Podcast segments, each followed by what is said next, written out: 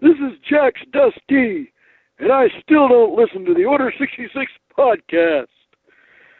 I'm stuck out here on a hyperspace route with a broke down freighter at a limited service starport, little known planet called Tumsuba. I'm going to get on my way shortly. Don't you worry about that. Old Dusty's still around. And hey, one more thing for the Gamer Nation. and I want you to know games don't die. Gamers let them die. If you're stubborn enough, like Dusty, you live to be your ripe old age. So, just 'cause some wizards don't want to renew their license, that don't stop us. We'll see you out there in the black, Gamer Nation. This is Jack Dusty, signing off. This is Brett in Far Off China, and when I'm not bringing chaos to order, I am a game on minion.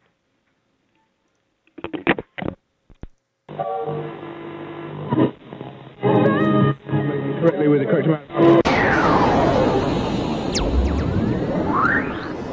D20 Radio, where gamers roll.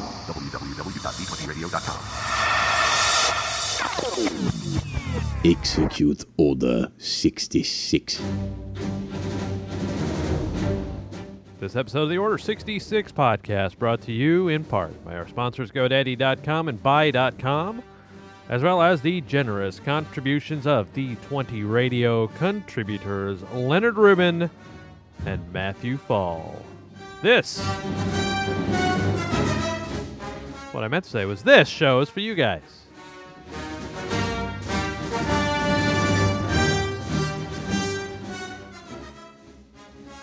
We can't have a show without a technical snafu. Sorry, we are 27 minutes late due to some incredible, incredible technical snafus brought to you by courtesy of the Symantec Corporation and Norton Antivirus, which is a piece of shit.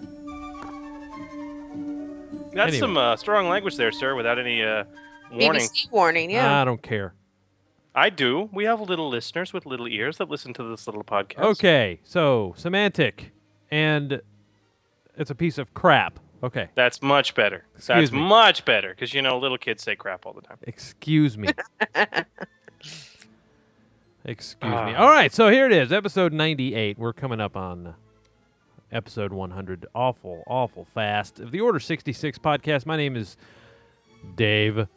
Call me GM Dave, otherwise, well, I don't. Uh, there's really nothing I can do if you don't. So anyway, um, I'll be one of your hosts this evening, and with us, of course, is the incomparable GM Chris. Oh, I'm incomparable. What is up, Gamer Nation? This is GM Chris, and for those who may be uh, stumbling into the Order 66 podcast for the first time, welcome. This is the only podcast entirely devoted to Star Wars Saga Edition role playing.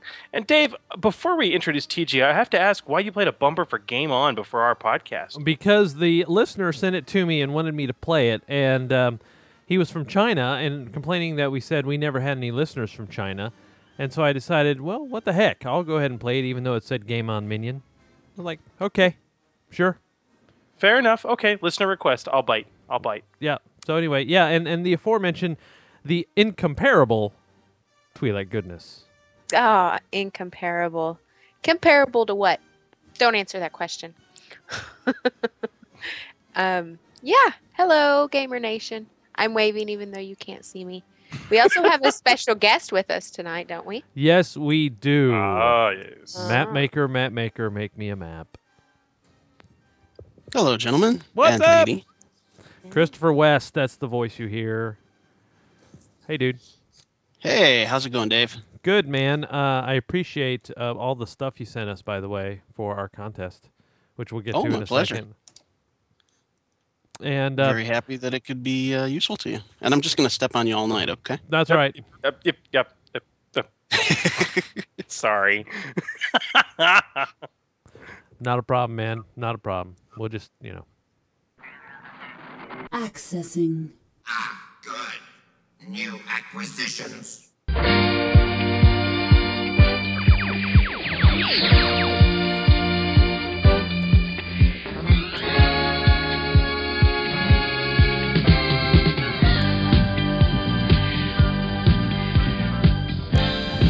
Greetings, Gamer Nation. My designation is KCKSim, and this is your Hollow News Net update.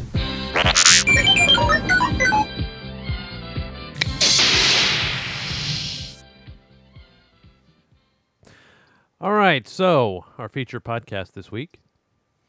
All stop.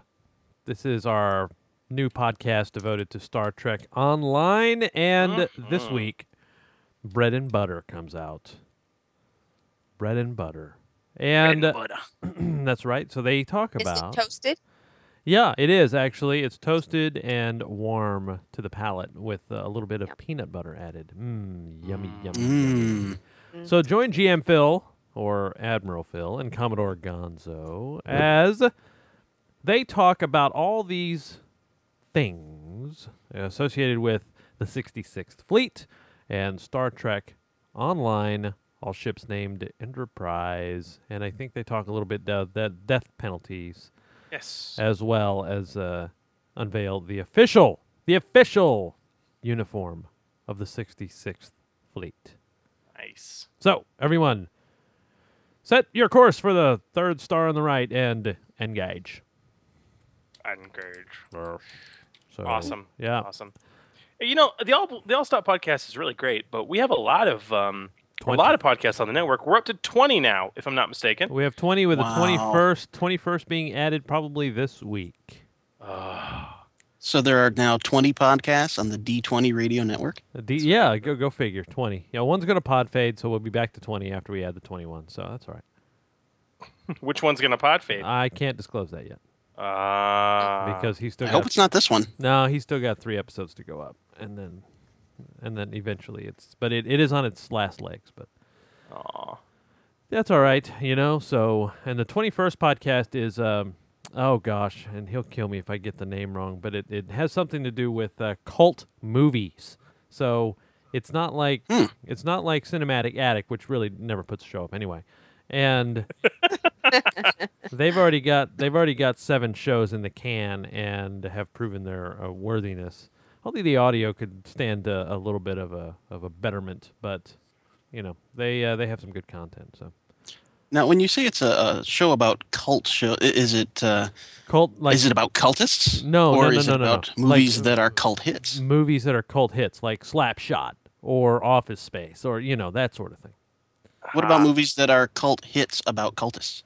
I'm, s- I'm sure. See, that's what I want to know about. Maybe they'll Yeah. cover one. I don't know. I mean, hey, I'm not. I I, I They do should do that. not. I do Yeah. not.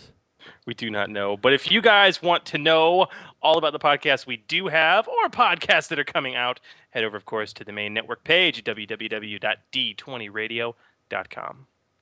Yeah, that one. And, oh, and, and that one. And if you guys are in the podcast listening mood, Dave needs your help. And we've only got a couple more weeks to make this happen. Ah, it's been So- retracted. Are you've already decided to retract it? Yep. Uh, fine. Fu- yeah. Oh wait. Um. You know what? Actually, what I was gonna say was that. Um. Excuse me, just a second. The BBC would like to announce that the next scene is not considered suitable for family viewing. I didn't get anything from any listeners, so fuck them. Aw. Oh, You know, there might be some listeners out there that would enjoy that, Dave. possibly. Be careful. Oh. Must be careful.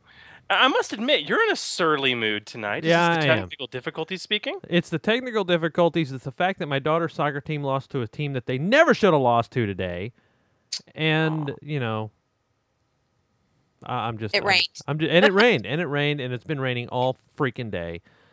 You know, my dog dug out of the fence. My palm trees are just about dead. Um, you know what else? Wow. What else could possibly happen? You know, I mean, You know what? You know what? You know what's going to happen? What? We're going to have a good show. yeah, Dave. w- no, we're gonna have a good show. I promise, we're gonna have a good show. we're going to have a good show. So you know what? Despite your retraction, if any of you guys have any great funny bits you've heard on the Order 66 podcast that you'd like to point our direction for some type of possible montage that may or may not happen on our big 100th anniversary episode coming up here in a couple weeks, email them to GM Dave, D- gmdave at d20radio.com. If you would like to actually rip it and um, and record that snippet yourself, that would be most helpful. Uh, at the very least, though, if you could point to an episode number and timestamp, it would be uh, useful. Yeah. All right. Very useful. No, whatever. I may have to do some of those myself. All right, so ReaperCon 2010 is coming May 20 to 23 in Denton, Texas. You guys come on up here. Radio Hom- Radio Free Hamlet will be there running running uh, D&D games. Order 66 of course will be up there running Saga Edition and I, I last I heard Kat was planning on doing a little something. I think I know Yes. you're get, you're planning on doing something. Yes, I'm gonna Um, have four sessions of Saga going. Yep. At I, least. I will be in and out because we have a soccer tournament that weekend. Uh, but I was you know, painting. yeah, she'll be she'll be painting. Yeah. That's So it.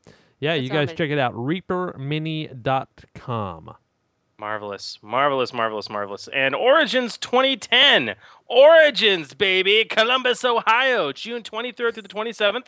D20 Radio's own Vader Son, Duncan, will be running four games of Saga up there. He'll be running two sessions of, of uh, his own module, uh, Death on the Star of Agnor, and one session of the sequel, Requiem for the Star of Agnor.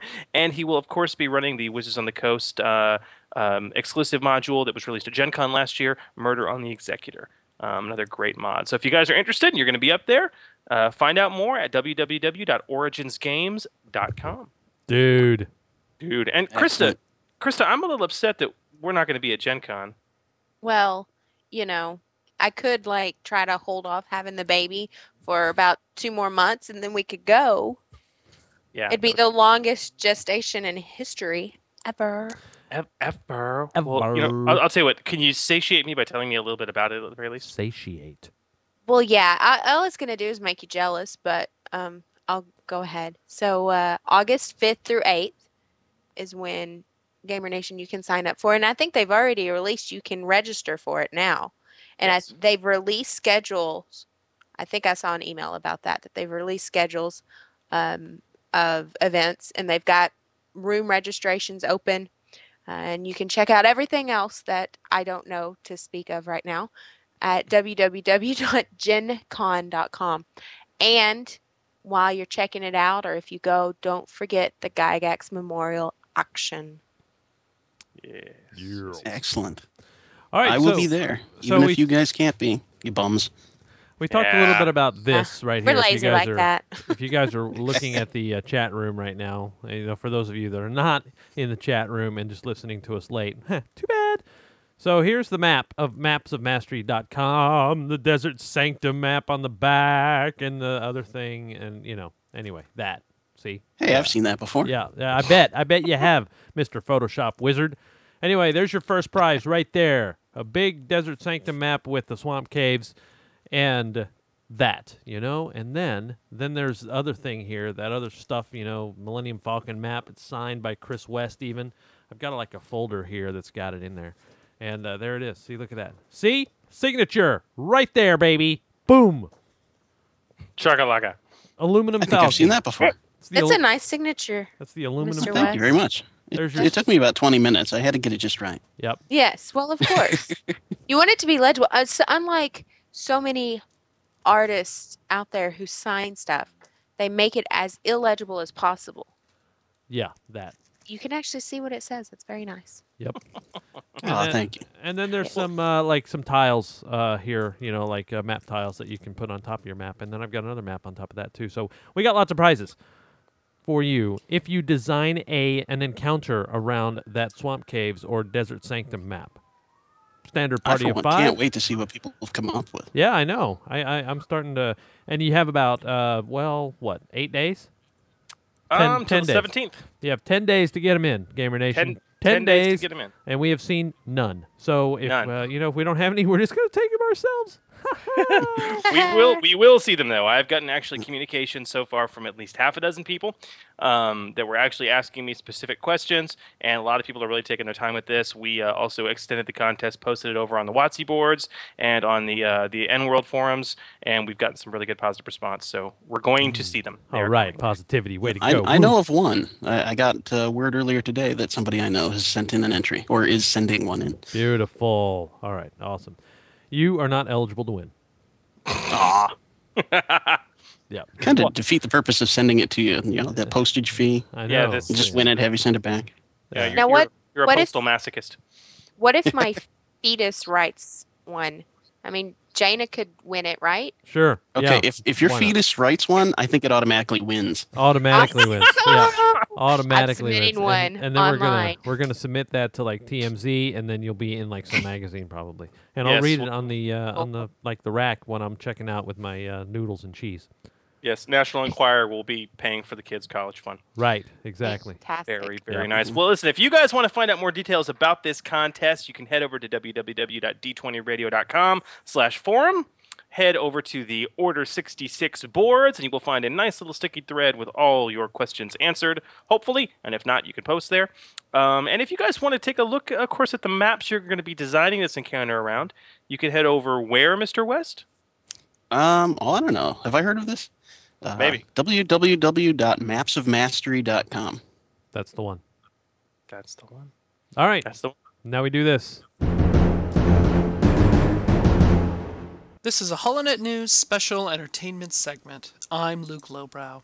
Tonight, the 5,383rd annual award ceremony for the Academy of Holomotion Picture Arts and Sciences will be held tonight at the Coruscant Opera House. This year's ceremony will be hosted by Fodesinbeed Annodue, the two-headed Troig famous for announcing the Boonta Eve Classic pod race. Fodesinbeed just finished a major book tour publicizing his autobiography entitled My Life in Stereo, the story of how fame can go to two heads much faster than one, and why won't this guy attached to my body shut up when we're trying to pick up chicks? Last month, Academy President Salacious Crumb announced at a press conference that this ceremony will feature 42 Best Picture nominees instead of the traditional five. When pressed by reporters for more details on this unprecedented expansion, Salacious merely jumped into the rafters and cackled a mischievous laugh at the assembled press corps. For her work portraying an obese and emotionally abused teenage sarlacc, actress slash musician Sy Snootles received her 16th nomination. This breaks the record for most nominations, which was previously held by Ziro the Hutt, for his work playing such memorable characters as the fading but nevertheless attractive Southern belle Blanche Dubois in the hollow film A Cloud Car Named Desire.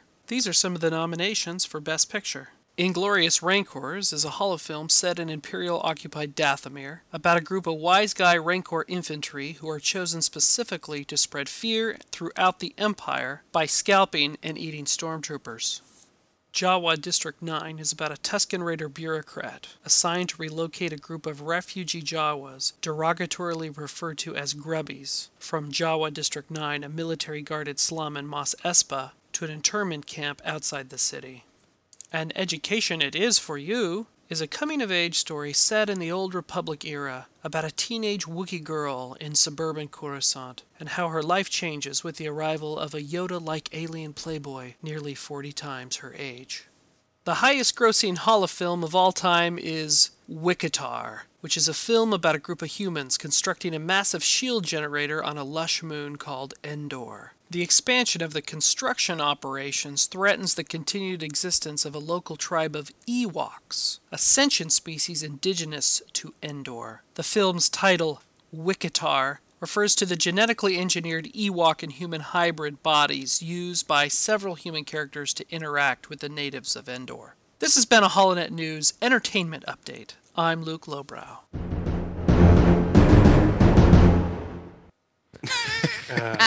See? Oh, I love Luke Great. Lowbrow. That's awesome stuff. I missed that. I know. I'm I'm I'm really surprised they didn't mention anything about uh, Cody being captured last week. Oh, I know. What's up with that? Yeah, I don't know. They got a, some kind of really weird code thing out to us. Yeah. I got some theories about that. Do you? Eh, Yeah, I, I don't think uh, Cody has ever truly let his loyalties sway from the Empire. Oh, do you now? Just a theory. I don't know. I didn't get anything this week, so I'm just. Uh, I did. yeah, I figured you might have. yeah, Cody. Cody still sends me stuff sometimes. Actually, I thought he How was. did you incar- get I anything thought he from was him? He's imprisoned. incarcerated. Yeah.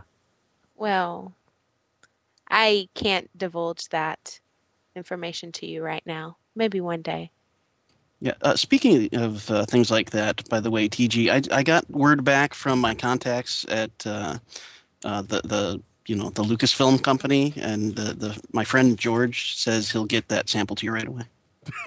All right, thanks. I appreciate that. Don't ask. Don't I'm not going to answer your questions. Fine. Hey, hey, when did the Navy turn from "Don't ask, don't tell" to "If you do say, we don't care, but you're going to get the crap beat out of you"? The Navy's al- the Navy's always been that way. Yes. I, yes. I, I don't know when that happened, I but don't know. So so did you get a postcard from Cody or not? I did. I did get a postcard from him. Um, and the picture on the postcard, it's of a solid blue world, obviously covered in ocean. Well, not obviously, in this uh, galaxy. Uh, there's no land masses on it to speak of.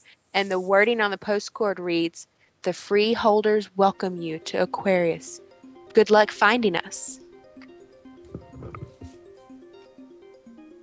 From across the galaxy, it's time for postcards from Commander Cody.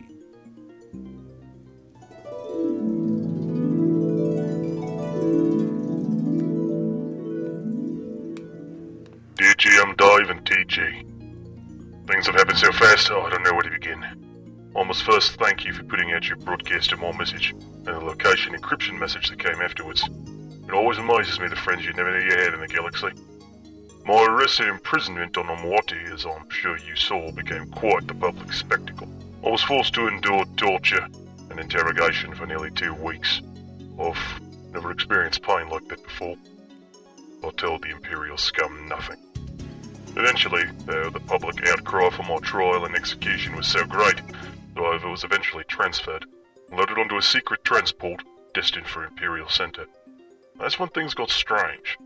The transport that picked me up was crewed by a squad of commando stormtroopers who put me in a man trap, and then entered hyperspace. But something went wrong. I felt this drop out of hyperspace. From the overheard conversations I was privy to, the hyperdrive suffered a strange malfunction. The captain suspected sabotage, and he was right. I was subsequently rescued by a small flotilla of pirate vessels that managed to overpower and disable the ship and deal with the crew. I've never been so happy to see another face, even one as ugly as that, uh, with eye patch and all. At first, the brigands who took the ship were so rough, clearly criminal, that I was worried I'd just been stolen only to be ransomed back. I recognized the group, the Freeholders, cadre of the worst kind of pirates and smugglers. But they welcomed me to freedom with open arms, and I soon learned that the Freeholders joined the Rebel Alliance not too long ago. I've been taken to the Freeholder base on the planet of Aquarius for recovery. Aquarius is an ocean world, completely covered in water. The Freeholder compound is at the bottom of the ocean, an expansive base sealed from the waves and hidden from any planetary scans. A strange, retractable landing platform rose from the waves to meet our ship and then plummeted down many leagues for safety. Things are interesting here, but a bit cold. The Freeholders have quite an operation, almost completely self-sustaining. Gaining power from geothermal vents, the large population here sends submersible craft out to hunt marine wildlife for food, and desalinators give us all the fresh water we need. It's not bad. Not bad at all. I'm healing well, and I've already been informed that I'm soon to be transferred to a different location to head up the building of a new Alliance base. I, uh, I really can't say too much more. But I'm free, chaps. Free, breathing, and I thank you for it. Hey, if you're ever in the expansion regions, need to unload some smuggled goods, or you have a penchant for hunting demon squid, head to Aquarius. If the freeloaders decide to talk to you, you should have a pretty good time. Later, guys. Long live the rebellion. Your secret correspondent, Commander Cody. I still worry about Cody uh, disclosing where he's going, and now you know now the freeholder compound is fair game. Ah, that tool. God. It seems like wherever he goes, he leaves destruction in his wake. In his wake, But he escapes because he's Cody and he's just that good he is that good. at many things. Yep. Mm. Oh boy, here we go. Here we go. Sounds like you're eating something very good over there.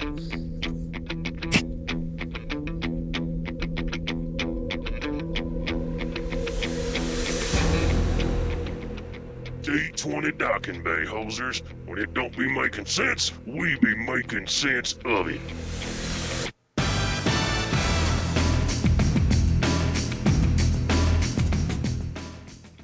Yeah, TG. Uh, to those in the chat room, TG apparently took a course in ebonics, and she did say escape.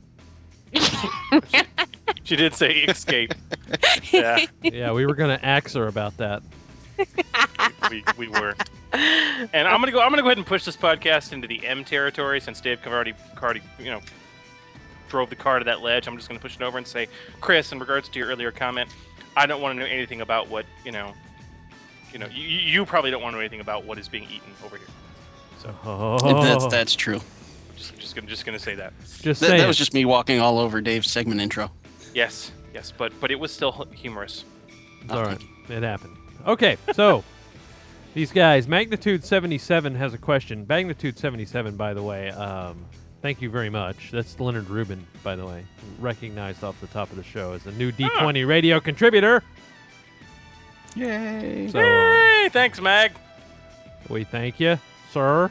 Dice are in the mail. Actually, the dice are just about in the mail. That's another exciting thing.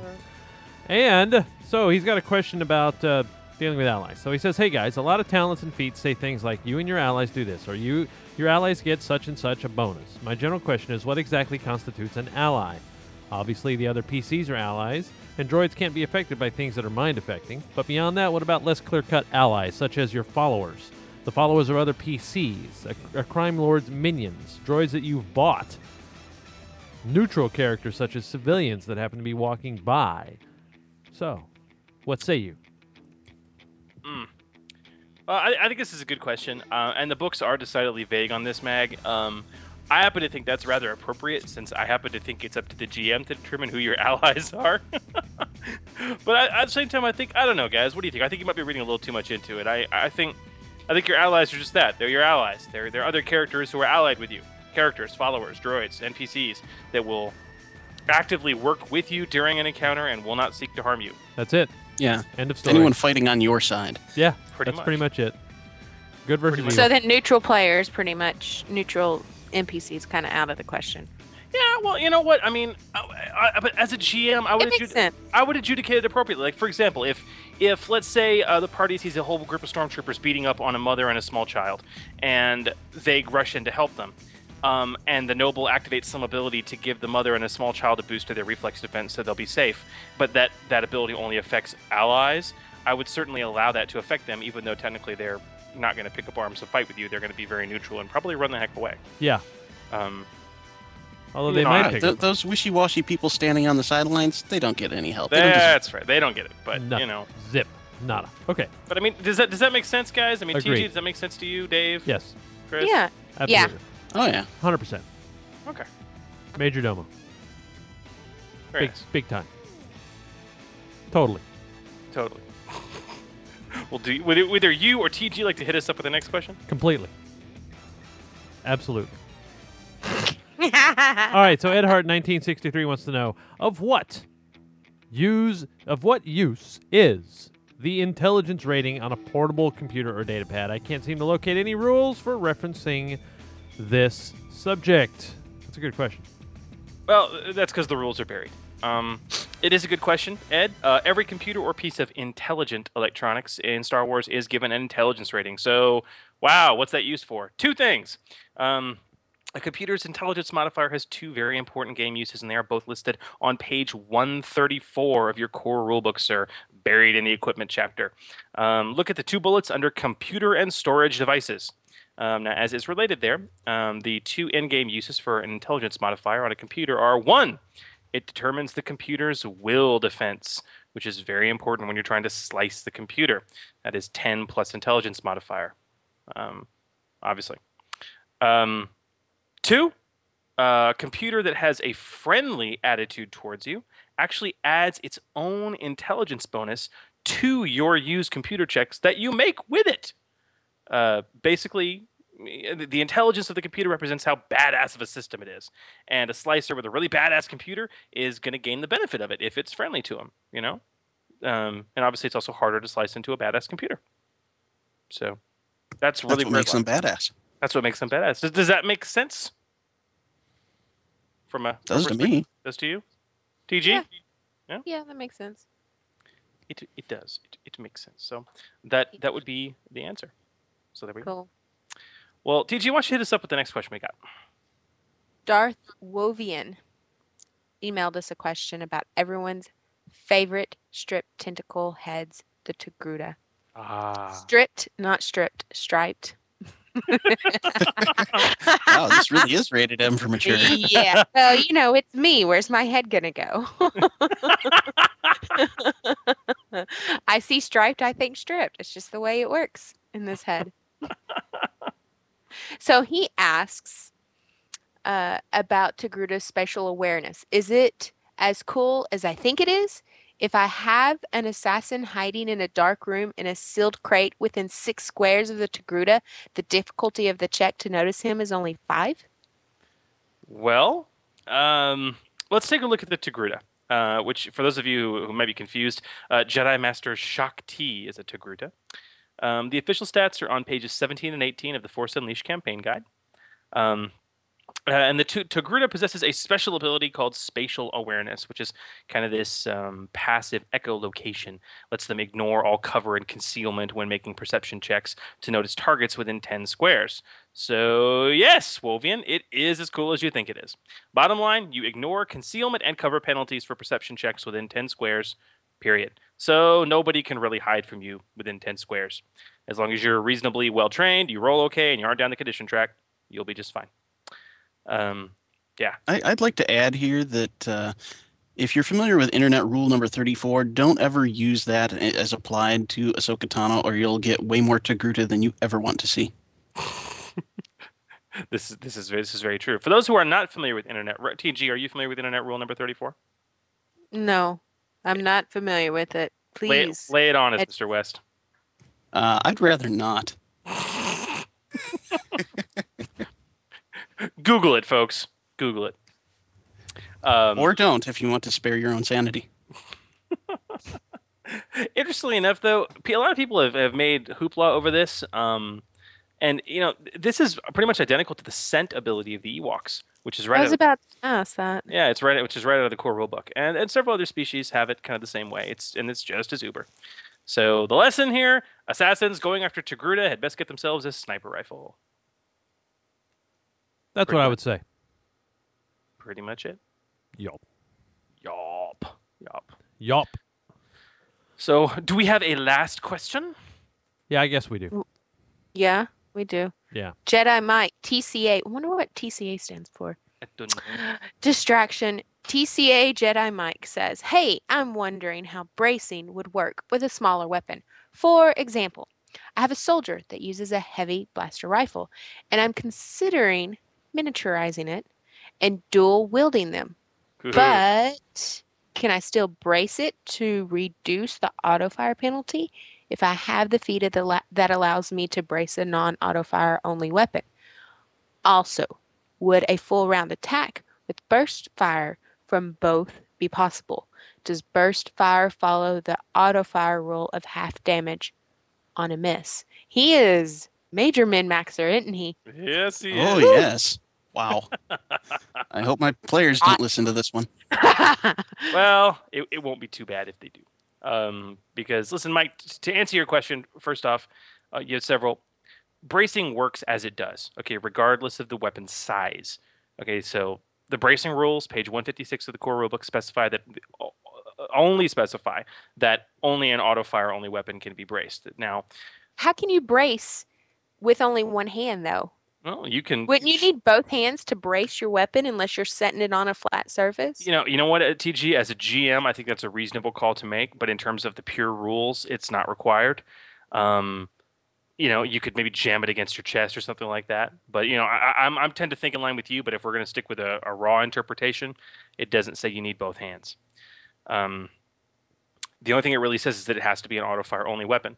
And to point to that, um, I mean, listen, th- listen. The only auto fire weapons that are in the core rulebook are pretty big, but yeah, you can have a miniaturized or a smaller auto fire only weapon as normal. And there are little bitty auto fire only weapons. Like there's the sub repeating blaster, uh, which is this auto fire only pistol right out of Scum and Villainy, uh, page 49. And you know, like an Uzi, for example, you don't really need to brace an Uzi. It's just you know you can hold it in one hand. You know, so eh, but I still see where you're coming from. Um, it is a bit munchkinny. Um, now, TCA Jedi Mike, he, he mentions uh, you mentioned a special feat that lets you brace non-auto fire only weapons. I, I am only aware of one such feat, and that's the Rifle Master feat from page 25 of Galaxy at War. But all Rifle Master lets you do is brace carbines. That is it. So you I mean it's not just a non-auto fire weapon; it's carbines only. Um, so Chris, I wouldn't worry about your players being broken with that too much, especially when you consider the last part of his when you consider the last part of his question. Half damage on a miss is not a feature of auto fire, Mike. It is a feature of an area attack, any area attack, from a grenade to force slam. So when you burst fire, it is not an area attack, and the target takes zero damage on a miss. All right, and you still suffer that minus five penalty for burst firing or Wait, wait. Mhm. Burst fire or auto fire? Well, they're different. Auto fire is an area attack. It you know targets a, two by two area. Um, burst fire is a feat you can take where instead of targeting that area, you can pump all your slugs into a target instead, I see. and as a result, you deal an extra two die of damage. Right. Um, so it's pretty powerful, but you can only use it with, um, excuse me, you can, uh, uh, oh, forgive me, you can only brace with auto fire only weapons. Bracing is something you can do when you're either burst firing or auto firing to reduce that minus five penalty to a minus two. Does that make sense? Yes. Okay. And the end of his question, he wants to know, can I dual wield some of these mini, you know, big guns? Well, yes, you can. And you can burst fire with them, you know, using dual weapon mastery or double attack. You can also auto fire, doing an area attack for that matter, in the same fashion. However, you cannot brace either one of them if you do this, because bracing requires two swift actions, which you do not have, because you are taking a full round action to make more than one attack. Very important distinction there. Extremely. Yes. Yeah. Extremely important distinction. Not to mention you're going to suffer all the penalties for dual for, for firing more than once. You know, I mean, if you spec your build right and you're doing dual weapons, you could at higher levels get it down to where there's no penalty. But if you're using double attack or just, you know, dual weapon mastery one, you're going to be looking at like a, a minus five penalty to each attack roll just for dual wielding um, or double attacking. And then you throw in another minus five for using your burst fire auto fire, which you can't brace because you obviously you're attacking more than once. That's a minus 10 to each attack. That's pretty harsh. Yeah. Okay, so all said and done, what can he have? So if he has a weapon and he turns it, he miniaturizes it. So he's got a heavy blaster rifle that he miniaturizes. Well, first of all, he can't he can't brace a heavy blaster rifle anyway, even miniaturized, because there's no feat that allows you to do that. Okay, because it's not an auto fire only. Correct, and it's and but even he can still miniaturize it and then double and then dual wield it. absolutely, and he could do and b- because he doesn't fire. have to brace, he can he can do burst fire with with both hands, and he'll be at a cumulative, you know, obviously a minus five for the burst fire, and then potential minuses more depending on how he's dual wielding. You know, Okay. any, anywhere Yeah. from a minus five to a minus two to, you know, Right. a minus zero if he gets spec high enough. So got but it. that's that's a long way coming. Yeah. Just don't do it. Yeah, yeah, just don't do it. Quite frankly, you're gonna get a lot more use, Mike, if you just stick with a very, very, very big gun and blast away with it. That's what we call the BFG. BFG. Ask, ask, uh, you know, Jake in our group, big gun wielder. Guy loves his big guns. I mean, with burst fire, he was throw, he was blown away with like you know, five D10, five D12. Can't go wrong with that. Yep. Just, just can't. Yep. Okay.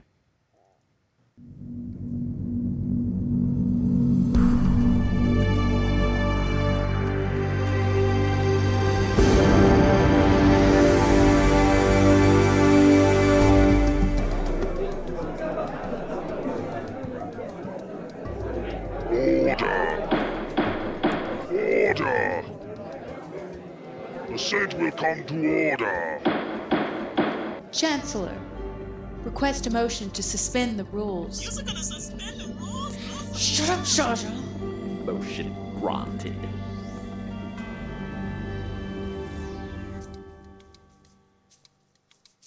So you can really tell the Academy Awards are on. we've only got 54 people in chat. I know, and Brev's not in. He's like, oh. Ah, you Oh, oh, wait, the Oscars are tonight. Hold, I, I'll talk to you guys later. Yeah. Fine. Bye. Oh, we don't care. All right, so uh, this suspending the rules segment we call "I Second That Wind," Part Two. ah, yes. Okay, so we've had some folks make uh, house rules for second wind mechanics, and so we have another one here that has come from Professor G, who writes this: I was listening to 89, where a house rule was discussed for allowing an additional second wind for a character, and I just wanted to put a house rule up there that my friends and I have been using. Most of this was inspired by Jedi Counseling number 114. Here's the logic because you never know when a stormtrooper might crit. Word. Yep. Our house rule is that we allow more than the allotted raw second wins per character. However, for every second win they take after their allotted second win, they take a step down the condition track. It's a persistent condition that persists until the player is allowed rest for eight consecutive hours. Our original rule also included a surgery option to remove the persistent condition, but we just kept it at the eight hour rest. Hmm. So, hmm. yeah.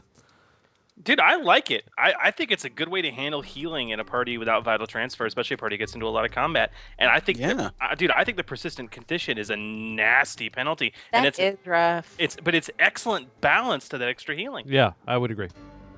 Um, Yeah, I like it. oh, dude. However, darn it, I I do like the sur- I would still allow for surgery, Prof G, um, because uh, surgery to remove a persistent condition is a core use of the treat injury skill. Um, to remove any persistent condition. All right. That's I'll just that's just a core use of the treat injury skill. See, I, I don't know. You have to have the right group to implement this. If you if you're a kind of GM that puts them in a lot of battles, and there's a lot of damage rolls, then yeah. But if it's Mhm. if it's honestly if it's like one of yours, GM Chris, one of your sessions or one of GM Brev's sessions, no, I don't think we would need it No, me. I, yeah. because it's more role playing. There's there's battles, but it's I don't think we You need guys as- always have adequate rest, but if you if you're in a war campaign, like Dave, you're talking about wanting to run a war campaign, okay? If, if you're in a war campaign where you're in battle after battle after battle, Yeah. if you're if you're uh, if you're a, uh, you're a GM who throws the kitchen sink at the players, it's not a bad house rule, and it comes with a stiff penalty. Yeah, it's not bad. It's a rough penalty. Like I have a hard time swallowing that. I, A that's why I, li- that's why I like it. Condition. It's to, to me a good. I mean, and Chris, I'd like to hear your thoughts on this too. But to me, a good house rule is a house rule that does not make me make me immediately say, "Oh yeah, I'll do that." Oh yeah. Uh, uh, the Oh, yeah. only thing I'm worried about with this one is that I can kind of see some uh, groups taking advantage of it. Like, okay, yeah, I'll, we'll get through this fight. You know, keep uh, dropping down the condition track, and we'll just, you know, have the droid surgically remove our penalty after the fight.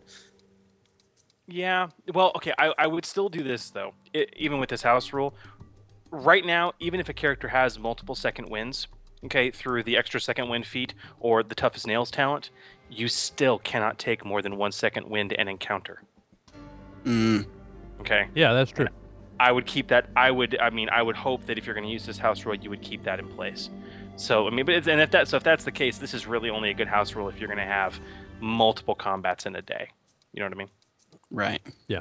But so, but yeah, because I, I feel you, dude. I feel you. I'm right. I'm right there with you. So, cool. Yeah. Good suggestion, Prof G. Thank you. If any of you guys have some suggestions for house rules you would like to get up on the podcast, head over to d20radio.com slash forum. Head to the Order 66 boards. You can find the thread for suspending the rules. And also, if you guys have any questions for the docking bay, you will also find a thread there. Post them up or email us as well. Where can they email us, Dave? GM Dave, D20radio.com. GM Chris, D20radio.com. Tweet like goodness, D20radio.com. How about I'm that? awake. You yelled my name. I'm awake. You guys are also welcome to call us 206 600 5872. The Lusa line, L U S A. Yep. So there you are. And you know what? While while we're on the subject and while it's in my mind, I always forget we have a Wikipedia page. Did We you know? Did you know that? I did no. know that. Who started that? um, I, I, I honestly I don't remember, and I should give credit where credit is due, but I don't remember who put it up there. And, but it is there. It is a D twenty. It is not a D twenty. It's an Order sixty six podcast. Wikipedia page. Yeah, Rex Remus is in there in the chat room saying it's a heck of a page. It's got everything in there. All our episodes, are everything. Really? Episode rundowns That every would be very one them. useful. So, yeah, you guys check it out on Wikipedia. Go search Wikipedia Order sixty six. It's there. I, I Dude, keep I'm- I keep meaning to mention it, and I and I haven't, and so it's got Wow, I'm there right now. That's fantastic. How about E- that? How about that? en.wikipedia.org slash wiki slash order underscore 66 underscore There it podcast. is. Fiddle. Fiddleback. Just put it in the chat room for all you guys. That's so, yeah. fantastic. Yeah. Now follow us on Twitter. You can still follow us on Twitter. I'm I'm Twitter GM Dave. And I And think, uh, I am GM Chris. Yep. And Now, does does this new page uh, render what was it? Cat's work on the D20 Radio Order 66 index? Uh, I don't know if you it. know, I don't know if it, it. it outdated? does. It does not. However, I Oh, think a, a, a conglomeration of the two might not be a bad idea. Yeah. Because I'm looking at it right now, and they've got they've got they list every guest we've ever had up through episode. Well, I think it's episode 95 is the last time it was updated. Um, and you know what episodes they've been on, and our awards and recognitions, and episode links and descriptions, and wow, kudos to whoever did this. It's pretty slick. That is slick. Yep. All right, and so now something we never mention, and we have a sterling record on iTunes. I, I don't We never- believe we've had but Sterling one. Hershey record? No, not quite. Yeah, That's, that's record. better. That's better than a Sterling record. Yeah. That's it's a Sterling Hershey. We have a great, we have a fantastic record on iTunes for reviews. We've never asked for reviews on this show, but they come. And so now, because we've fallen off the first page, and it, a lot of that is based on you, you know listener reviews and all that stuff. If I could simply ask for a favor, if you guys would go and review the Order 66 podcast, give us a nice five star if you so desire. We have just about all five stars. I think we have one that's not a five star, and it was a four. Mm. So, yeah, if you guys are in your iTunes and, and next time you come and pull down the, we would really appreciate it if you guys would do that. That would be great. So That would be great. Yeah. So now that uh, we've stopped on the show entirely. By the way, Sterling Hershey's in the chat room, and he says, "Well, you have a Sterling record on iTunes because you have Sterling recorded on iTunes." Oh, very nice. Yep. so that being said, thank you very much, and we will get on with the show. And we'll take a break now for Alex and Trevor, Fragments from the Rim. We'll Ooh, I be love back this. with you after this. Welcome, Jedi Masters, to Fragments from the Rim. How may we be of service to you today? Hi, this is Alex. And Trevor. This is segment number 44 of Fragments from the Rim. For this segment, I've chosen to talk about getting injured. In combat, if you lose hit points, there's a good chance you're gonna you might lose some some condition track steps as well. And if you've gone down the condition track, there's a really good chance you've lost some hit points. But to recover from that, you can only do one at a time. Unless you use the talent tested in battle, which is a veteran talent, which you will find for the soldier on page 22 of Galaxy at War. It says, when you catch a second wind, you move plus two steps on the condition track in addition to gaining hit points. But that's not the only option. On page 23, there's a feat entitled Fortifying Recovery. Does have a prerequisite of a Constitution 13, and you're going to want a high Constitution for this one. When you take the recover action, you also gain a number of bonus hit points equal to two times your Constitution bonus, minimum two.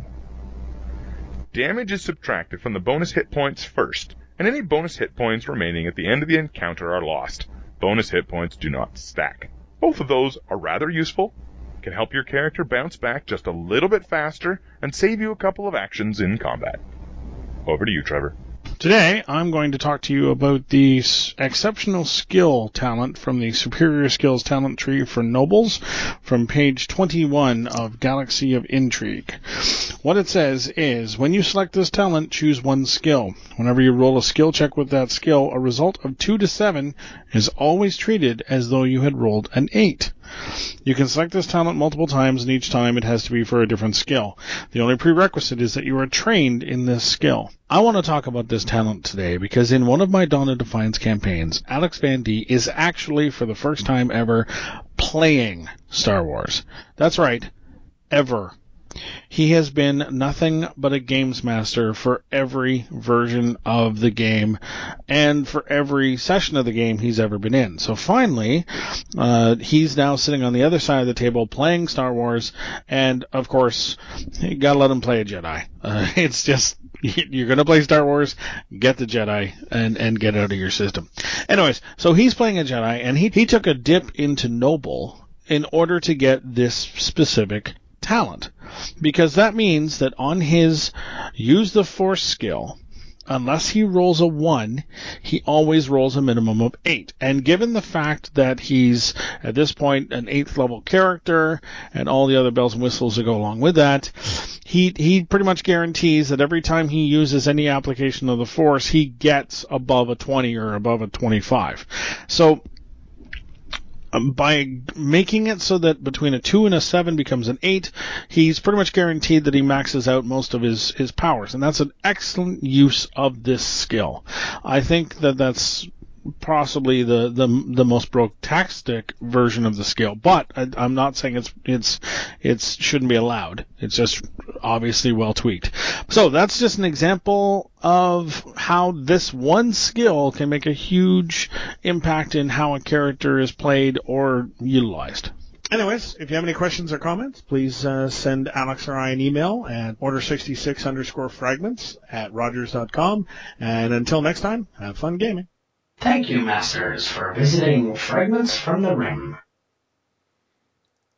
Nice.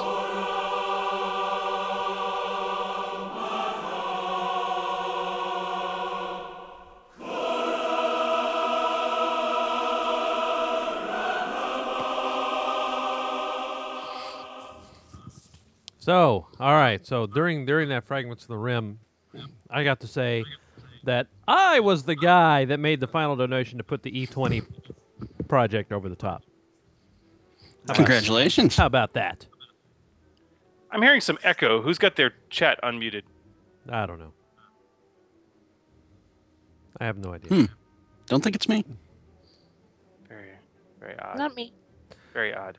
Not yes, yes. It looks like uh, Gary Sarli's E20 system. Uh, and obviously, I know we've talked about this before, and it's been mentioned in other podcasts. But um, basically, with the with the cancellation of, of Saga, Gary, I think it was kind of the linchpin, or among other things, for Gary Sarli, one of the one of the primary developers on the on the core rulebook, to basically say, you know what? Let's create a generic Saga sort of system.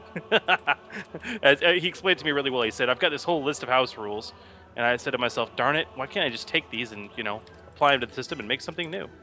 And um, uh, he was working on a patronage model to raise, uh, I think, was it, was it, what was it, Dave, $10,000? Yep. Yep. Um, to, to get to get the system off the ground, and it looks like, obviously, he just made it. So Very cool. fantastic, dude. That's exciting. Ah, marvelous. Marvelous. Simply marvelous. Simply marvelous. Well, speaking of simply marvelous, Mr. West.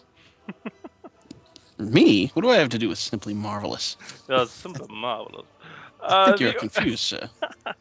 The Order 66 podcast is proud to welcome back uh, map designer extraordinaire, Saga GM, and uh, 14th level cartomancer, uh, Mr. Chris West.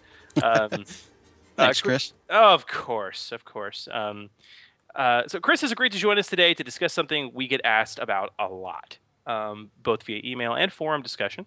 Uh, something many GMs and players sadly do take for granted: maps. Um, how, how, how do you best use an encounter map? How do you best create one? How do you how do you best represent one for your players? We will be delving into these things and more on this episode, as the master of maps himself will hopefully give us some of his wisdom, a small a small glimmer of nugget wisdomness. Yeah, stuff with that. Yeah. Well, I'll see what I can do. Well, okay, Chris. Um, as crazy as it sounds, some of our listeners might not actually have heard of you, um, or or have no idea what your resume is like. So, talk to us about yourself, man. What what maps have you worked on in the past, and for for what companies? Remind us. Oh, well, uh, let's see. Uh, I made a list here because I wasn't going to be able to think of them all on the fly. Uh, I've worked for Wizards of the Coast, Paizo, AEG, The Game Mechanics, uh, and Green Ronin, as well as a couple of other uh, smaller ones. More recently, I've done some work for uh, Privateer Press, and uh, a couple others that I can't talk about yet. Gotcha.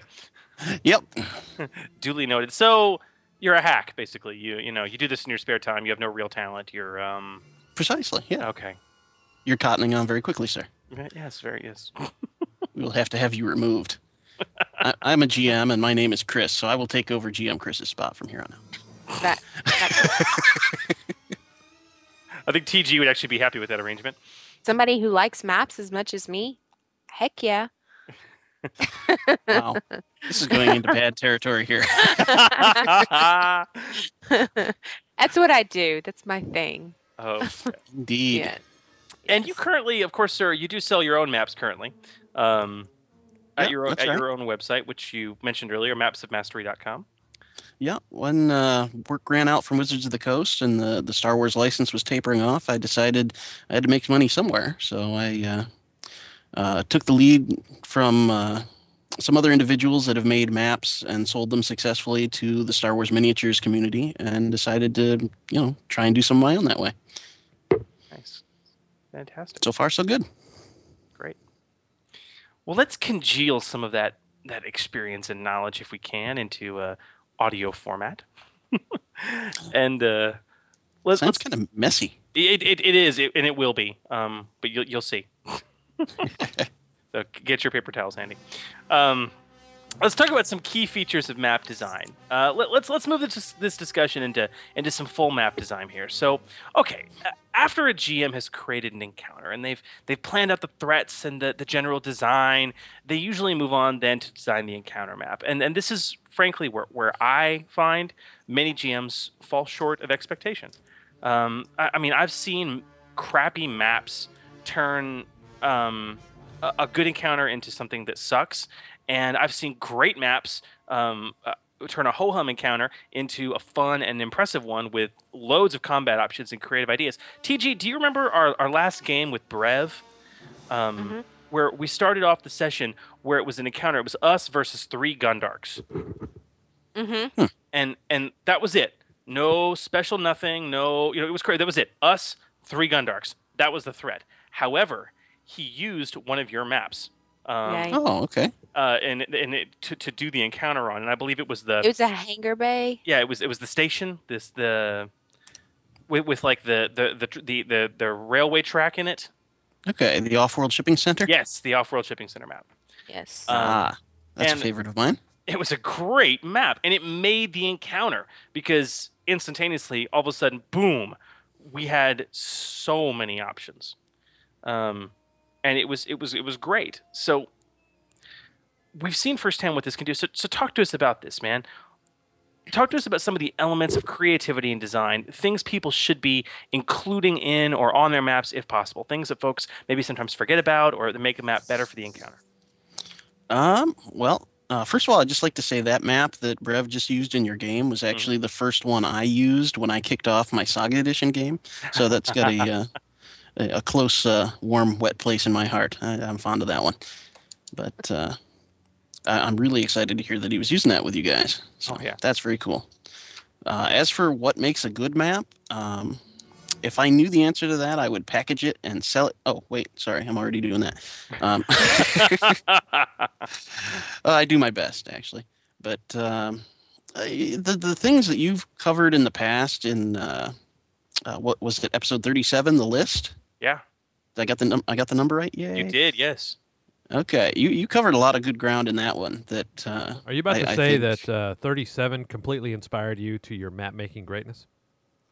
Oh, not only that. I mean, it, it inspired me as a person to become an excellent grown-up, uh, contributing member of society.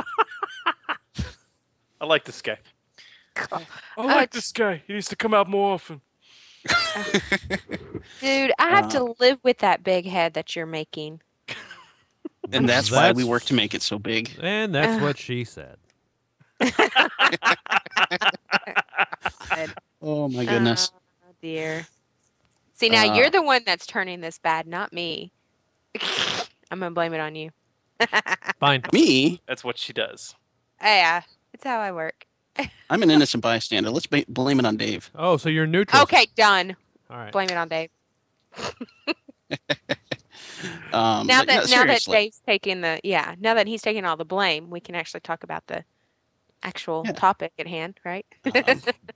yeah, that that episode, um, I've listened to it a couple of times, and it's really a great, useful episode. So, um, you guys have plugged me on your show plenty, so I I need to plug you guys on your own show. Everybody, go re-listen to that episode. That is a great list, um, and you've already covered, you know, a lot of the the stuff that I think would make a great map. You got uh, cover and uh, concealment, things like that. Um, these are things that you can put on any map to improve it, but a lot of people don't, especially with things like concealment. Even I haven't done enough with that, and I'd like to do more with you know clouds of smoke and uh, radiation. Find some way to to illustrate that right in the map. These are things that I've got planned to do in future maps and see how they come out.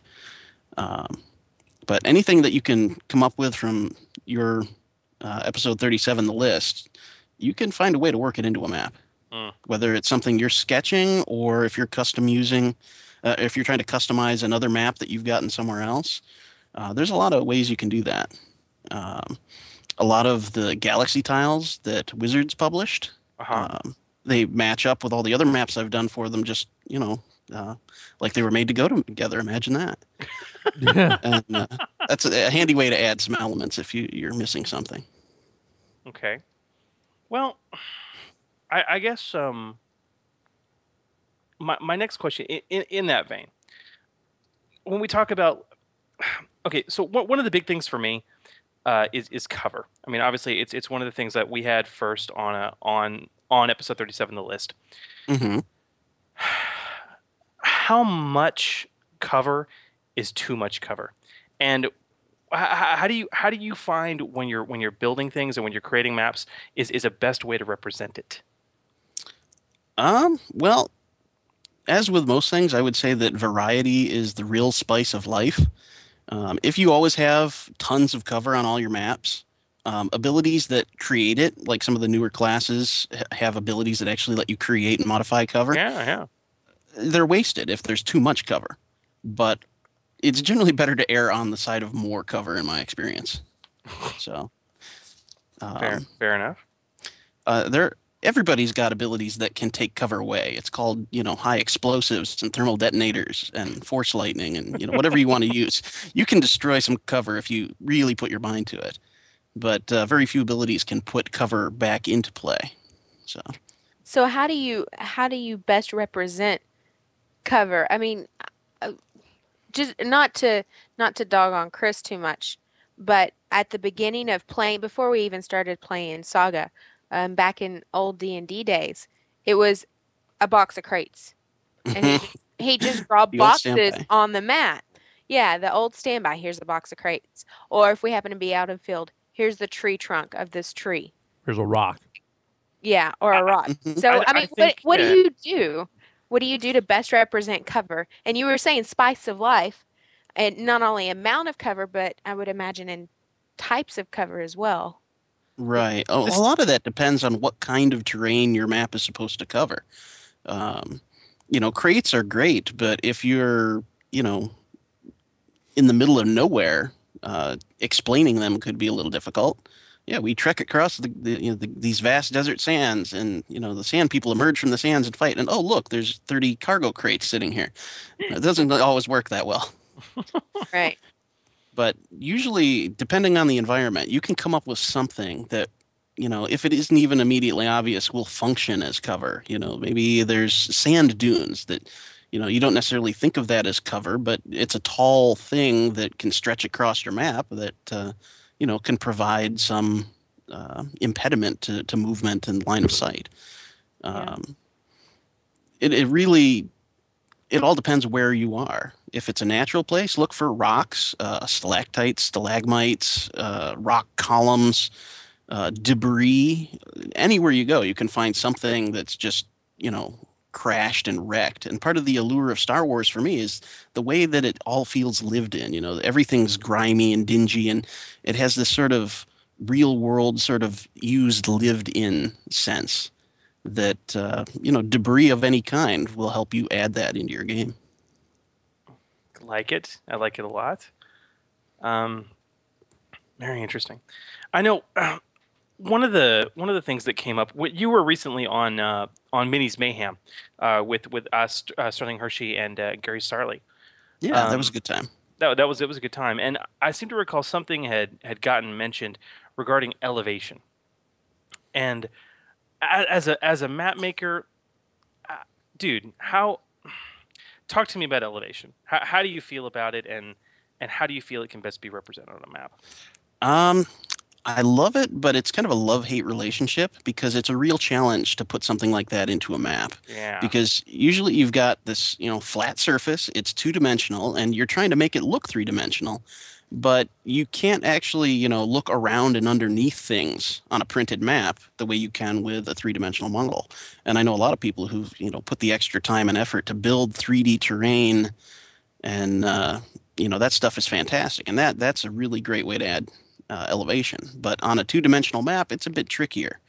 Um, in fact I'm, I'm always when i'm working on a map i have to be conscious of elevation at different points in the map and make sure that uh, for example if you have stairs leading up to this one room that there's not a flat hallway that leads around to the other room that doesn't have any you know grade or ascension because you're just breaking you know the logic of the of the space. So you need to have if you have stairs going up here you have to have it going up at every access point or a ramp or some other way to change the elevation. And generally speaking you can't really show what's under that i've experimented with that in some d&d maps in the past and it, it always comes out a little bit tricky um, if you happen to know your way around Photoshop or something like that, you can experiment with transparency layers where uh, certain objects are not printed at their full opacity, so you can see what's underneath it uh, in the artwork. But usually, it's easy to overdo that kind of thing, so I don't do it a whole lot. Now that that map that we were talking about that Brev used that you said had a soft wet spot in your heart. Um, Did I say that? Oops. Yes. It was a very Uh, dry spot, very dry. Oh, okay. All right. Um, that one uses elevation very creatively because it's got the rail um, line through the middle of it, but it's sunken down. And the way you know that is because there's bridges that go over Right. the top of it. Seems like bridges are a great way Oh, absolutely. to help show some elevation. Yeah, it, it's a key way to let the characters get around, and frankly, as as a, a malevolent DM, it's a great way to put player characters in a position where they can fall into pits. Yeah. yep. And that's the kind of thing that was on my mind when I drew those uh, in that map you're talking about. I put in uh, sort of a metal grating that's suspended over the uh, the pit by chains, Mhm. and Yeah. there's like cargo on it. Um, that all came to mind because I thought it would be really cool in my games if uh, you know the players try to use this t- to cross over the pit, and the bad guys, you know, ha- have remote control of the crane or some other way of influencing things. Just you know, push things around. I, I love terrain that moves, and even if I can't always uh, do it as separate tiles that can be moved, I'm, I'm thinking about it when I'm putting elements into a map. Uh, for example, on that same map, there's a big green starship parked out in the landing platform. Mm-hmm. Well, that map wasn't fully illustrated when I first used it in my debut Saga Edition campaign. And I had a black and white printout of part of the, the map finished. Uh, but a lot of it was hand drawn on top of that, just, you know, with a marker and so on. And that ship was printed out just on a plain white sheet of paper. Um, and I took a pair of scissors and I cut around the shape of that starship and laid that down on the, the you know plain white battle grid as you know a starship element that is there.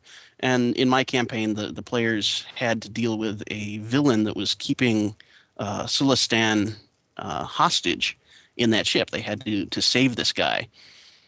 And during the course of that battle, that ship ended up well they tried to take off so they got the engines fired up it started to lift off they crashed it they brought it down it slid around the battlefield it it crushed its way through a uh, like an AT-PT and various other things. Um, players got pinned under it. At one point, the Jawas was up on top of the thing.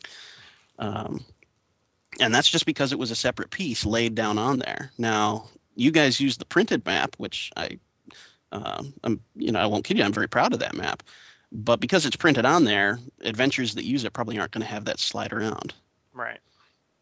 Well, you know your your wonderful story about um, uh, about movable cover and movable objects inspired. Gosh, our one of our episodes, two or three episodes ago, which was our Create Expectations episode, all about you know. Yeah, thank you very much for playing that. By the way, I was Oh. honored that you turned that into a whole big segment there. Well, dude, it, it was it, it was inspiring. You know, it's like, hey, this is something great to talk about. Yeah, and and uh, I apologize, Dave, for giving you the wall of text to deal with. The wall of text. What are you talking about? You don't recall that the giant wall of red text when we had Chris's uh, "When Good Games Go Great" segment that spawned off Oh, that story? Yeah, that's right. I think he blocked it out of his mind. yeah, I did. It was it was uh it was too traumatic to actually go back and discuss. Well, thank you for taking the time to read it all. That uh, that was great. All right, so can we talk a little bit about map balance? Just Sure. for a second and and structure and balance and and really creating a map that either does or if your goal is to not give advantage to to uh, heroes or enemies. So talk to us a little bit about how you balance a map and, and what you can do to unbalance a map and, and some of the methods that you could use, such as you know excess cover on one side or closed rooms or something along those lines. So what uh, what are some of the things that people can do to make their maps unbalanced? Uh, well, I find that the more accessible a map area is to one side or the other, the harder the encounter is going to become. Uh, if you've got a map where one faction that's you know participating in a battle on this map uh, has easy access to key points of the map, uh, and the other team has a hard time just getting from A to B, then you've really swung the balance of that uh, battle in one direction. And honestly, I've had trouble with this in my own games, figuring out just how to adjust the challenge rating of things like this because Mhm. it's so situational. You, you can take a battle with just a couple of stormtroopers, a- as you guys have dealt with in the past, and make it really challenging just by giving the players a hard time getting around. Um, you have any tips on that, GM Chris? Because I'd like to hear it. I've never been sure exactly how to ad hoc the challenge rating of. Oh, on on C on CL adjustment. Um, Yeah. Oh, dude, listen. I nobody likes this answer, and I, I've given it to more than one person. Uh, the the answer being, uh, eyeball it after the encounter's over. um, and I'm serious. Nobody likes that answer. Nobody likes it. Um, That's every- what I do, honestly. It's just but but everyone everyone gets peeved when they because they want they want the fourth edition. They want okay this this creature is worth this much XP. It's on the stat block, you know. Which you know, regardless of whether circumstances conspire to make that guy easier or harder to kill. Um, But honestly, after the encounter's over, man, um, I'm dude. Uh, if, if you go to I think it's page two forty eight, two forty nine. 250 area of of the Saga Edition core book where they talk about awarding experience points they talk about what CLs are appropriate for the party level in terms of okay, this CL range would be a very difficult encounter. This CL range would be an easy encounter that's not too terribly threatening. Look at how threatening the encounter was. mhm. And then okay, okay, well, you know what? This needs to be in this CL range at that point. And and there you go. I mean, that's nobody likes to hear that answer, but that's the answer I give. it's a good answer. I mean, I've never been terribly confident about uh, determining challenge levels and things like that. So I actually bypass the entire issue altogether in my Saga Edition campaign. I don't award experience. What I do is I I kind of eyeball the the campaign as a whole, and we'll play through a few encounter sessions, uh, go through. Uh, you know, maybe a few days in game or, or whatever it takes, you know, to get them through a number of encounters where I think that the players should be rewarded with a level increase. And then I just say, okay, everybody level up. Bingo. I- That's exactly what I'm going to do when I run mine, dude. I, I I like that too. It just makes things nice and neat. And when you get to the end of the movie, quote unquote, guess what? You all are 11th level now. mm-hmm. Um, and if you got players like mine that, uh, kind of munchkin their way through the the whole character creation process to make characters that can handle challenges that their level was never really designed to be able to handle. It, it bypasses entirely the problem where they kill lots and lots of um, difficult creatures and gain you know the the D and D style so much experience points for every encounter. Um, by doing this, you, you bypass that whole escalation entirely. Exactly. And I find myself unconsciously doing this for years. I mean, TG, remember back when we used to play D&D, um, our, our early 3-5 games, and we'd finish the session, and I would sit there and hum and haw over the calculator and go, okay, you all earn this much XP and uh, and a bonus 300 XP for role-playing. And now you Yeah. now you do it while you're sleeping. no, no. Then he would say, "You have this much. You've gotten this much XP. How many more do you need to uh, level?" All right. Like 300. Um, everyone gets 400 XP for role playing. Yeah, because because I wanted them to level, and you know what? If I'd included one more orc warrior, they would have leveled. You know, but I didn't. So, gee, you know, yeah, it's Yeah. Yeah, designing an adventure to, to go with, you know, a core rule set that has everything mathematically calculated out. That's always been a huge challenge for me. It is. Well, okay. So to Dave's question, you you you talked about when you're creating a map, obviously closing off an encounter area Right. um, as a as a primary uh, way to to to imbalance things. Okay. Um, Mhm. and, and to adjust that CL. So, I mean, the converse, if you want to balance out a map, should you struggle to make it open? I mean, Um, if not open, at least accessible, because um, the more challenge you make the uh, well, I don't know. There's there's kind of two ways of looking at it here. You want to want characters to be able to get around so that they can achieve their objectives and, and have you know that Star Wars cinematic encounter. But uh, if you make it too easy, uh, characters' movement abilities that let them bypass these kinds of challenges, elevation, you know, characters that can uh, jump, you know, like the Jedi surging forth up to you know high rafters and things like this. Uh, those abilities don't get to shine in your game if you know every room is just a flat surface where characters can move about easily. Um, but if you make it too hard, then your game is screwed, frankly. Um, I've I've found that things like chasms are a great way to uh, block sections for movement while still allowing ranged weapons to, to fire across. Uh, things like force fields are a great way to segment off a room while still allowing visibility without attacks. dude, nobody uses force fields enough. Oh, I agree. You can never have too many force fields. Nobody uses them enough. Oh, okay. Um, I'm, I'm, I'm, dude, I'm, I, I, I, I, I like your ideas and would like to subscribe to your publication. Um, Um, bridges are a great way to allow movement across an area that uh, you might otherwise be treacherous. And retractable bridges are an especial favorite of mine Oh. because they can come and go as needed. Ah. Oh, bridges. No, don't just. They're fine as long as it doesn't involve a skill challenge in Brev. Aw, poor guy will never live that down. He will never live that down. No, he won't. That was a horrible bridge. Okay, I've got to hear Uh, this. What? How did a skill challenge uh, present itself in the form of a bridge? we ugh, it was it was over a huge freaking chasm that we probably couldn't even see the bottom of and it was a tiny little rickety bridge It's and the best kind of be- chasm and the best kind of bridge. Go on.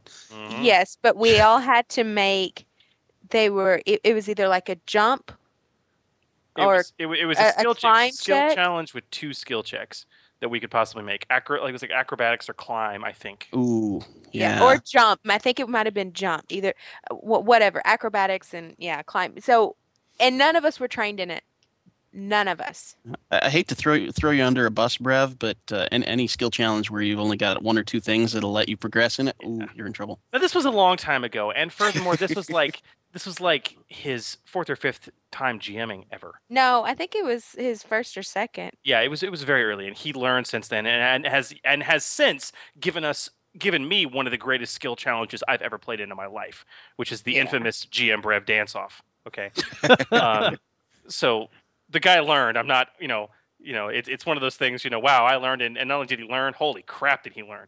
But um, but Aw, don't defend the man. It's easier to throw him under the bus.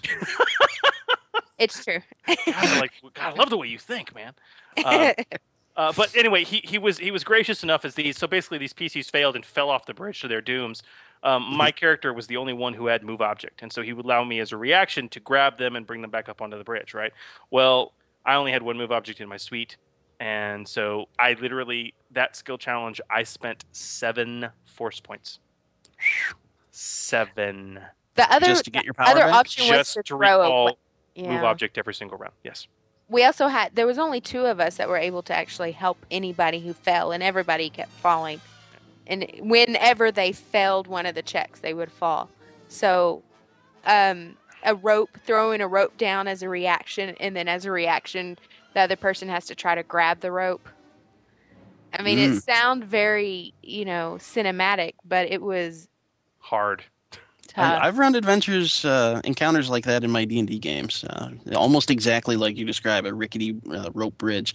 The only problem is, uh, I, I don't know if it's really a problem. Is I just had the the gnolls that were running that ambush cut the bridge while they were on it. You know, problem solved. Really, That's not a problem. That's a solution. you're having trouble crossing the bridge. Hey, no problem. No, there's no bridge. yeah. But but speaking of throwing people under a bus, that's a great way to set up an encounter with cover. Have your enemies underneath buses. Hey, That's very, that's very interesting. That's a bad idea. So, um, Chris, Yes. the magic Yes. that you're known for. Wrong, Chris. Sorry.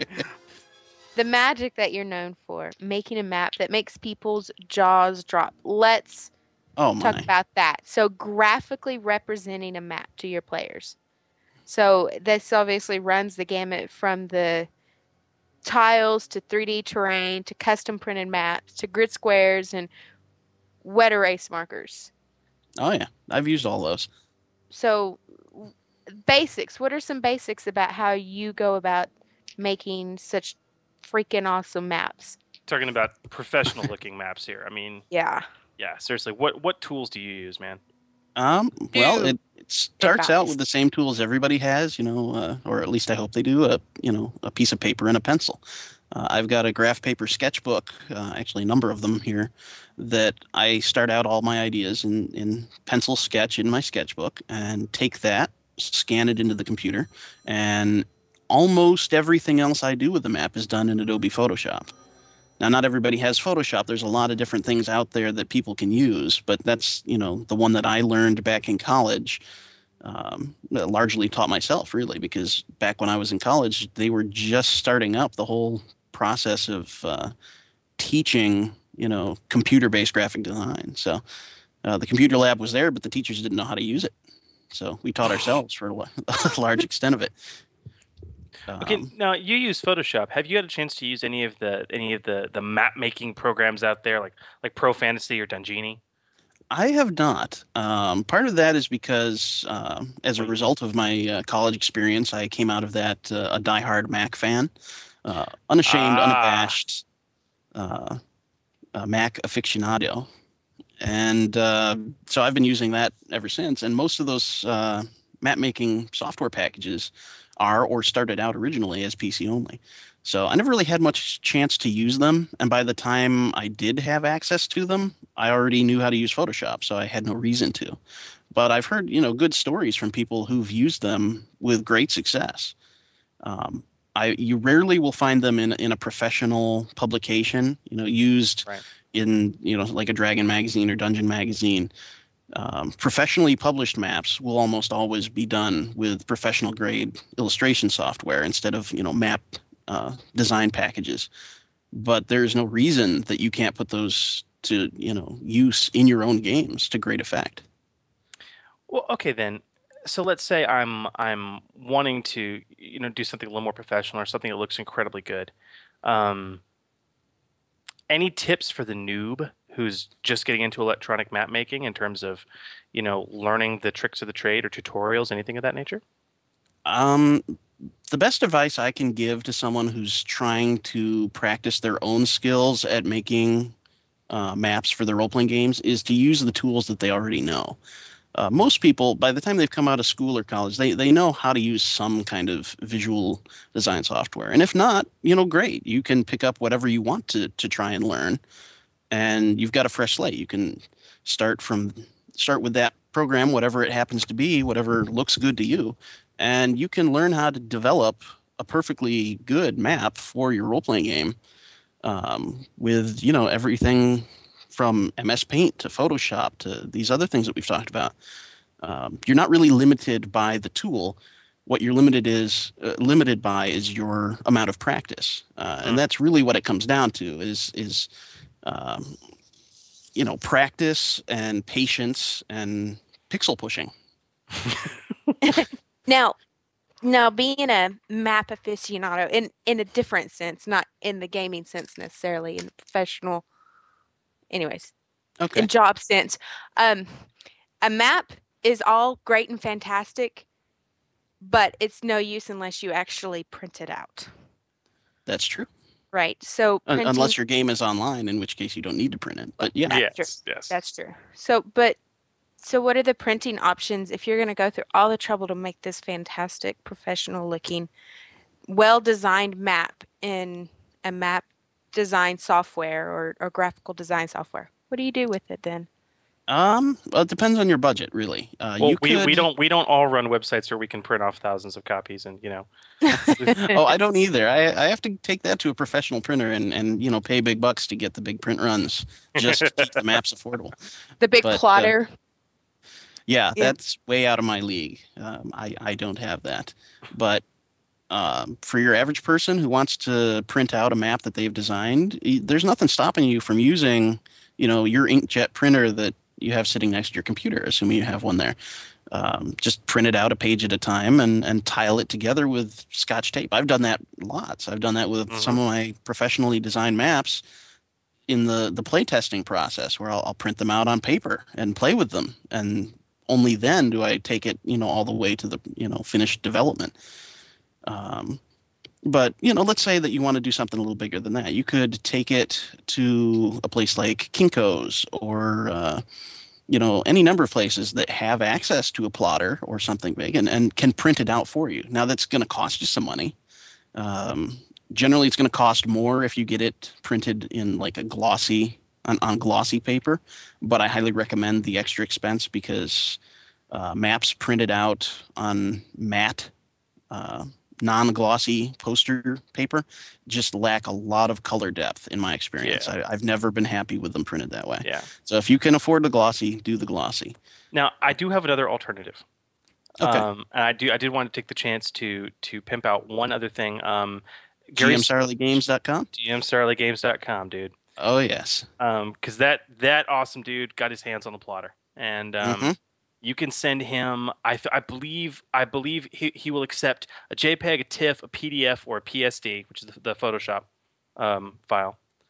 And uh, if it's if it's like a twenty, uh, if like a, a thirty, I think it's twenty four by thirty six map. It's seven dollars to have it printed. yeah you And can't beat that You can't. Um, he, sh- and he ships it for three bucks. I Okay. don't know how he manages to do that. It it, it astounds me, but uh, Yeah. that is Because the- really a great option for you. For a plotter and the amount of ink that it takes to print one of those, it just amazes me. That blows me Oh, away. yeah. But it's like Yeah. it's it's seven bucks for a twenty four by thirty six. It's uh, ten dollars and fifty cents for a thirty six by thirty six, and it's um, uh, fourteen bucks for a thirty six by forty eight, which is just that's huge. It is That's huge. Amazing for That's something that's that absolutely amazing. And then it ships for three bucks. I have talked to more than one person that has done this through through uh, gmsarleygames.com, and they've been very pleased with what they've gotten back.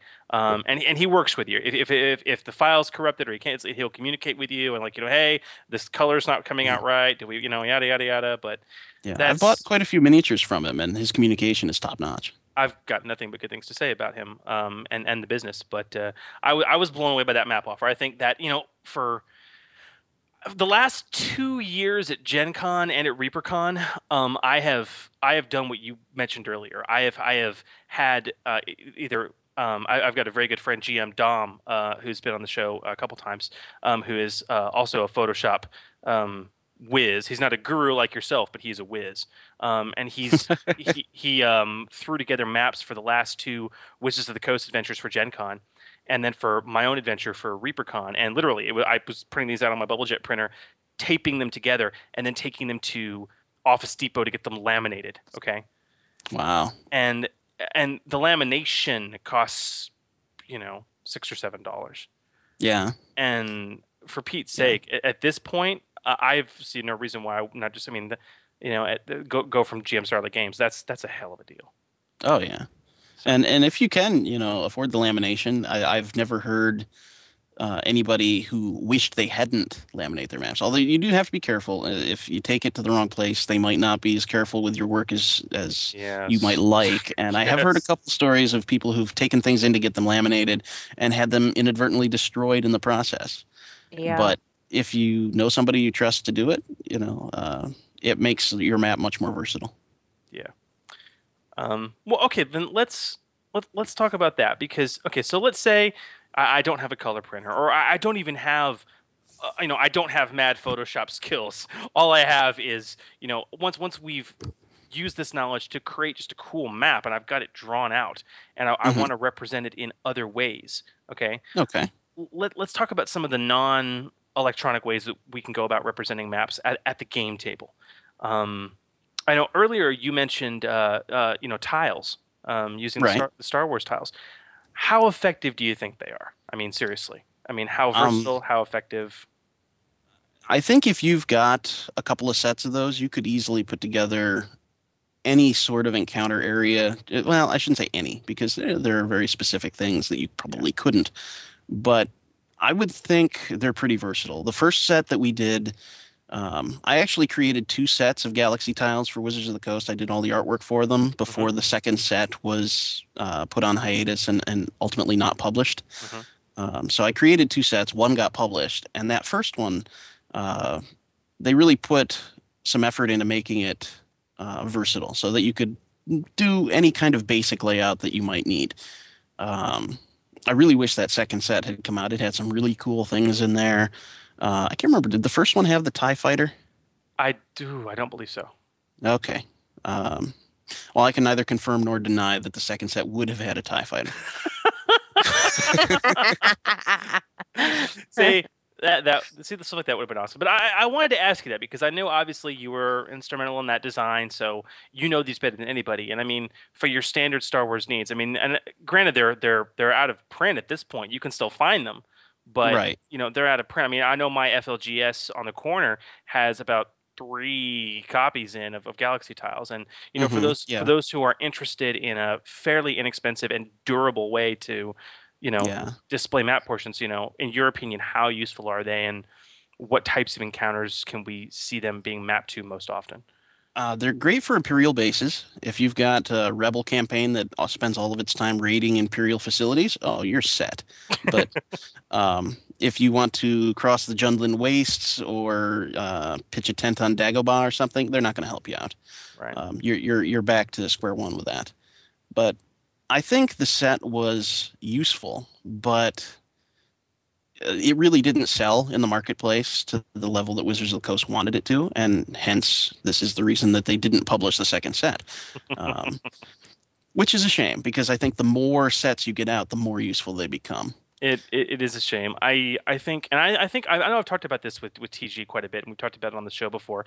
There seems to be a well, excuse me, there seemed to be a uh, a, a marketing model that they followed for Star Wars, which Mhm. which and maybe I'm wrong, but it seems to me that they only published if if you consider Galaxy Tiles and GM Mhm. Screen, not not considering those, if you consider the the books, there was only Right. one that was published for GM only use. Right. Only one. Which is great if if they're trying to market each book to the broadest audience possible because you know exactly because you I mean, if, from a marketing standpoint, you know what? If you want these books to sell, you, you don't you don't get a book that that one person out of a group of seven is going to buy. You get one that all seven people are going to buy because and all that's that's really part of what uh, doomed the the Galaxy Tiles project. I think from the beginning. Um, but I don't know. I don't think the idea is a bad one. I, I think it was very potentially successful. I think they they made a misstep in not printing the uh, colored uh, lines around the different terrain pieces on the tiles because the, the miniatures players would have picked them up to a larger extent to augment their their maps for uh, competitive play.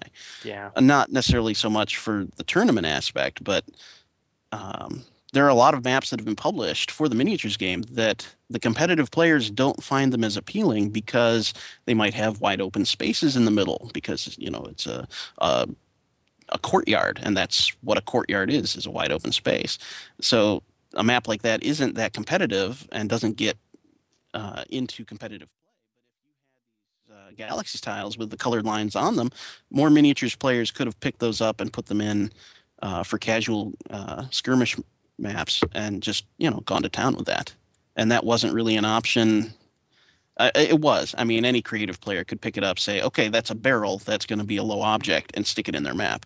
But a lot of players just didn't uh, take that tact with it. So uh, that was a shame, I think. But the idea, I think, is sound. And I'm going to try and uh, publish some tiles of my own. I've got a set of different cargo pieces. I'm going to print up, uh, if I can work this all out, I've got a plan to print terrain tiles Mhm. that you can cut them out yourself. Um, they'll be on like five by eight, five by seven cards with different uh, crates, barrels, um, load lifters, droids, that kind of thing, all printed up on tiles.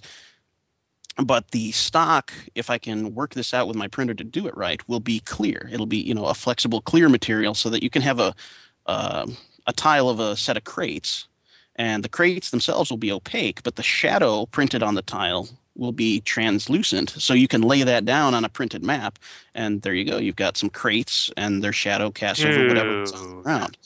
I'm not So- okay. I'm I'm not lying. I would buy the hell out of that. I, I like hearing that. Uh, that is something I'm I'm working with my printer to, to see if we can do. My printer that I work with doesn't have one that can print with white ink, which is what they need to make those opaque sections opaque, because otherwise you can see right through it wherever there would be white. Right. Um, but as soon as we can work it out and make it affordable, that's something that I'm definitely going to do. Um, you know, with the caveat that it needs to be affordable. Oh, but that, that that's a great idea though, because that that would answer the solution of because it seems to me like you're so inspired by the mobile terrain idea, the mobile cover idea. Oh yeah. Um, that dude, if you could find a way to put that, as you said, on a pre-printed map, dude, that's that's brilliant. That's great. Thank you. I, I hope it works out. Um, so yeah, that's that's something I'm working on. The same set I, I've designed a uh, like a cargo uh, speeder truck. You, you read that story to your uh, audience on your podcast uh, Yeah. a couple of episodes ago. Well, that truck that I used in my game, I'm going to put that on one of those as well, so that eventually those will be available. Um, the, I've got those planned. I've got more poster maps planned, things like that. But um, I don't think the Galaxy Tile idea really uh, lived out to its full potential. So I'd like to see something like that happen. Oh, I would buy the hell out of that. Just just saying. Just throwing that out there. I'd buy that for a dollar. Oh goodness. So Chris, if um if you don't have a nice spiffy wonderful map that's already been pre-printed and you don't have tiles, what do you do?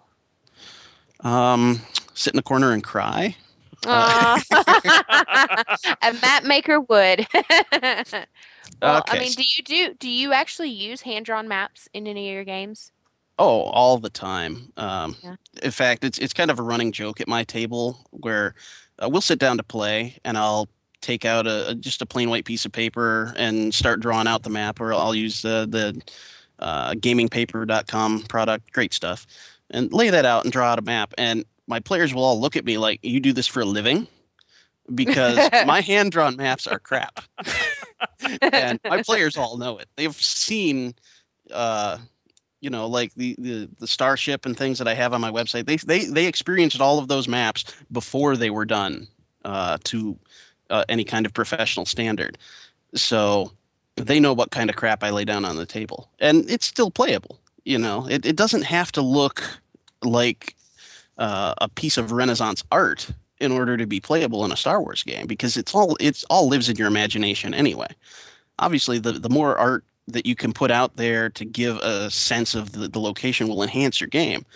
But role players generally are intelligent people and creative people and can use their imaginations to fill in the, the blanks. Hmm, generally. Um, yes. Now, I'm dude. I'm glad you brought up gaming paper. And I know after our Gen Con show in uh, 09, we kind of Mhm. pimp, we kind of pimped them out at uh, it's www.gamingpaper.com. But it's just like for like four bucks, you can buy a butcher's block roll of paper that is just covered with one inch squares. Oh yeah, they've Yeah. they've got hexes now too, if that's your thing. Oh, dude, that's Yeah. that's just absolutely brilliant.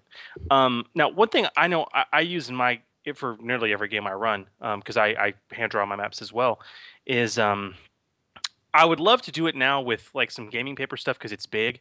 But if you buy a some of the starter sets of, of uh, Star Wars miniatures, um, they usually come obviously with with a map, and Right. some of the older sets came with a map that was uh, had had your your full map on one side, most likely one that you had done, um, Mhm. and then Yeah, the other side, and then the other side was just a blank grid. Yeah, I did Um, all of the poster maps that came out for Star Wars miniatures except uh, uh, Korriban, actually. Well, there you go. Now, I didn't design them all originally. I was, for most of my career working for Wizards, I was given sketches to work from. But uh, yeah, I did, you know, do the the final illustration work on all but Korriban. So you have your beautiful map on one side, and then on the other you have uh, this blank grid. So Mhm. you can take that map, flatten it out, you know, on a table with a couple books to get it nice and flat. Take it down to your local lamination company, whatever that is, um, and let them laminate it. And all of a sudden, you have a laminated, you know, one inch grid on one side, and then your nice map on the other. That one inch grid, man, that that's just what I use, and wet erase markers and dry erase markers as well. Wet erase markers for the main map, and then if you have you know status effects that have to go down or terrain that can be removed or moved, you can use the dry erase markers on that as well, and it all works on Mhm. the lamination surface. So, um, Right. you know, then you can just wipe that stuff away with your with your thumb when it needs to go away, and then you can spray down the whole thing at the end of the encounter. Oh Um, yeah, fantastic. But I don't know there's there's a couple good options. I I like. Yeah. I, I like- because that uh, that blank uh, battle grid is out of print now. I've been actually giving some more thought, you know, very recently to the idea of printing up uh, more like it with different kind of uh, floor grading, but essentially the same idea, just a big empty space that people can laminate and work with. Yeah, and you know, it's it's one of those things. It it would it would most likely sell. Um, bottom line, I mean, there's people that want it. You know, you know, you never know. But yeah, dude, Right. yeah, that, that would be that would be a, good- a good thing. So Cool. I'll give that some more thought. well, there you go. See, this is Um, good. This is good two-way communication. I'm getting ideas from you as well. Oh, see, that we're we're here to serve. I like. Well, okay. T- talk to me about. So, okay, you you mentioned okay, you you've done you've done several of the maps for the starter sets. A lot of maps are out of print now. Yeah. Let's talk about purchasing professional maps. Um, I know there's a lot of existing maps out there. Um, from from the ones that you have, obviously at Maps of Mastery, Mhm. um, uh, to the Star Wars miniatures maps that you have created for WotC. Um, yeah. Okay, we, we've already we've already talked about the, the the cool map we used in Brev's game. Um, but do you have any recommendations on any existing maps that either you or others, I, you know, I, I'm not sure, um, have done that are out there that can serve multiple purposes that can be used again and again and again? Those that rise above in terms of their reusability. Um, if somebody's wanting to make that purchase um, and they want to get the most out of it. Um, yeah. Uh, well, I think the very first one that they put out, uh, the Death Star map that has the blank battle grid on the other side, Yeah. uh, is a very useful map because it has a lot of distinct areas that are key to a lot of scenes in the Star Wars movies. You know, it's got a little def- detention bay, uh, it's got an operations center, it's got a hangar bay, a control center, a, a cargo bay, a medical suite. Um, it's got a, a maintenance area for droids, and uh, uh, like a tractor beam control thing that Obi- like the thing that Obi Wan goes out and shuts off. Um, and that's all just in one uh, 22 by 34 inch map. So um, that that's quite a lot to put in there. Um, as for maps that are just generally useful across the board, it's hard to pick one specific beyond that because it all depends on the kind of terrain that your your battle is taking place in, and that's really what everything has to cater to is what's going on in your game. But we've got a lot of them out there. In fact, I think uh, Gary Sarli at uh, gmsarligames.com is sells uh, you know individual maps that he's picked up from the different sets. So if you're looking for one that's out of print, that's another place that you can go to check that out. Yeah. Um, I think Uh, he's I think he's got he's got Desert Hangar. Um, he's got like one left of of uh, Endor Bunker. Okay. And, and Ravage Base, and and he's a- designed his own there too, I believe. So and uh, he's got a, he's got a few of the the Massassi Temple Rancor pit. cool. Yeah, those are good. Uh, that Rancor pit, I've been uh, planning to use that in my own games. I've, I'm sending my players out to meet Jabba the Hutt for the first time, so uh, I think that Rancor pit might be useful. Just just a hunch. Just just a hunch. Yeah. Exactly. But uh, another one that should be useful in a lot of Star Wars games is the freight transit station that comes in the Clone Wars starter set for the Star Wars miniatures. Uh, it's got a map of Christophsis on the on the backside. That's the crystal planet from the Clone Wars. Mhm.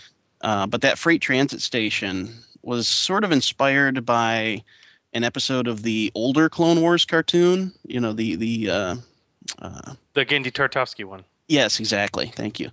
Um, there, there's a battle that takes place on uh, like a train station there, and that is where that that idea originally came from. But I tried to make it a little more useful by adding freight cars and things like that.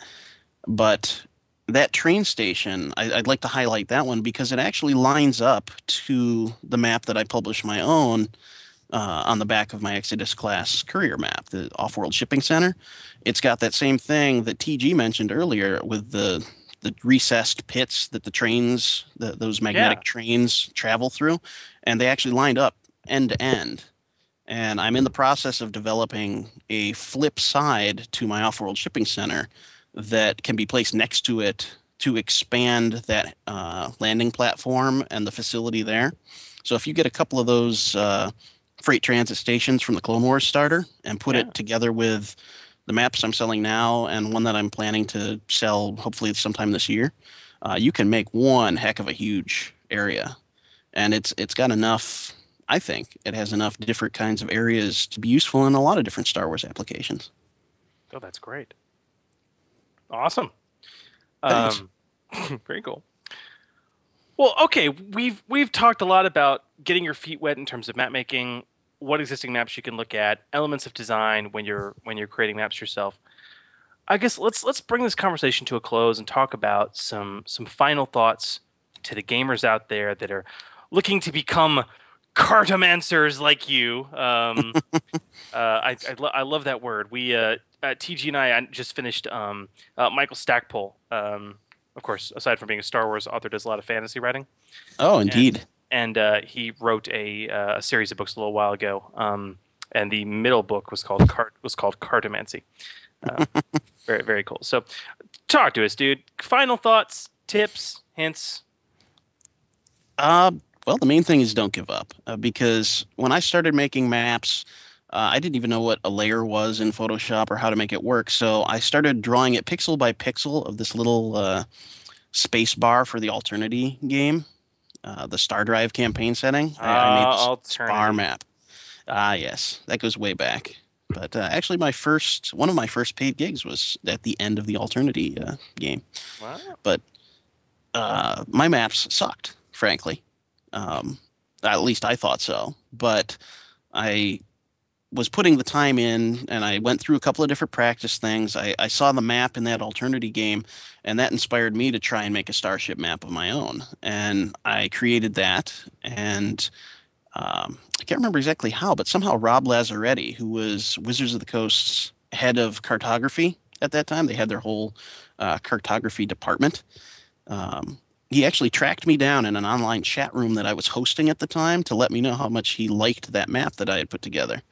And he was the one that gave me the first uh, alternity job that I had. Uh, that and that was just designing little starship icons and uh, like little tactical grids for the warships PDF file. Uh, but around the same time, I started working in, in Dungeon Magazine, thanks to Chris Perkins and others. And um, but yeah, that was the first sci-fi thing I did. And later on, when they got the Star Wars license, they brought me on board to do um, starship maps for all the editions of Star Wars role playing they've done since. So um, yeah, it it takes patience. You know, you, you get started and you might not think your stuff is any good, but the more time you put into it, uh, the better it will get. So if you're actually looking to get a career in cartography, um, just stay with it, keep at it. Uh, pay attention to light and shadow because shadows and depth will separate uh, a good map from the ones that aren't so good. and uh, yeah, so True for so many arts. For Oh, for yeah. thing that's that's an art. oh yeah. Lights and shadows is the is always the key. Mm-hmm. If you want to create a realistic illusion of depth, you need shadow. Without it, everything is just flat and bland. Yep. That's what she said. ah, trust GM Dave to highlight the conversation. Of course. well said, sir. I'm sorry. I got a phone call in the middle of that and had to duck away for a little while. Oh, welcome back. Yes, indeed. So I want to take the time right now to say that Oh no, not the sad panda music. well, I wanted to say thank you to come on for you coming on the show again. Oh, thank you for having me on. Absolutely. Great blast. Thank you for your information, dude. Oh, it's been a pleasure being here. Thanks, guys. And so um, we probably will have to ask you to come back in a couple of weeks as we celebrate episode 100. Oh, I'd love that. Yep, if you're uh, available somewhere on the neighborhood of March 21. And I imagine that we'll start our show probably in, who knows, we may start at 6 o'clock Central and end at like 10.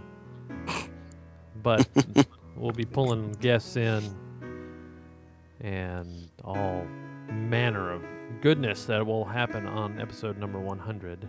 We have a big announcement to make on 100. You guys look forward to that? And hit us up on we might iTunes. have a uh, contest finishing as well. We do have it. That's right. We'll be able to announce. A, well, I don't know that we'll be able to announce the contest winner yeah, at I that think point. judging judging might take a little longer than that, but Yeah, I'm hoping to get so many entries that we have to judge them all. Well, if uh, TG's little girl uh, enters, then we won't need to take any time judging at all. It'll just automatically win. That's right. Yeah. win Make first, second, and third place. That's all right. of it. First, Right. First place, fetus. Second place, Plus, Jaina. that's that's a good way to encourage her to get out, and that will free you up for Gen Con. exactly. Oh yeah. Uh, We could, it prob- we could probably have her register some events at Gen Con too. Fetus, Yeah, there you draw- go. encounter encounter design with the fetus. oh. Wow. oh my. dear. It's like, where's the baby? Oh, she's on a panel. Oh dear. Look at that. We've Oh, got. that kind of celebrity just it comes along once in a blue moon. yeah. That's true. Awesome. Well, uh, again, thank you very much to Christopher West. Thank you to uh, Dan Pomeroy, Alex, Trevor, Fiddleback, Full On Gamer, everybody who you heard today with contributions and uh, other sorts. Thanks you. Thank you to the liners provided by Brett, even though it was a game on liner and the one you're about to hear from AJ here in just a second as we wrap up the show. And so, if you guys have any liners you want to send us, please do so either at by email gmdave, gmchris, twilightgoodness at d20radio.com. Call the losing line 206 600 5872 or by Skype. I do have voicemail on my Skype if you want to do that. I'm GM Dave and look me up. So And follow us on Twitter. Follow us on Twitter, give us an iTunes review, and all that good stuff as we wrap up this episode 98 of the Order 66 podcast. Thank you all. Peace, love, and good gaming. And keep them dice rolling. May they be full of the force. Yeehaw! 38, tell me I do the backflipping hatchet attack. And I never listened to the Order 66 podcast. Happy 100th episode, guys. D20 Radio, where gamers roll.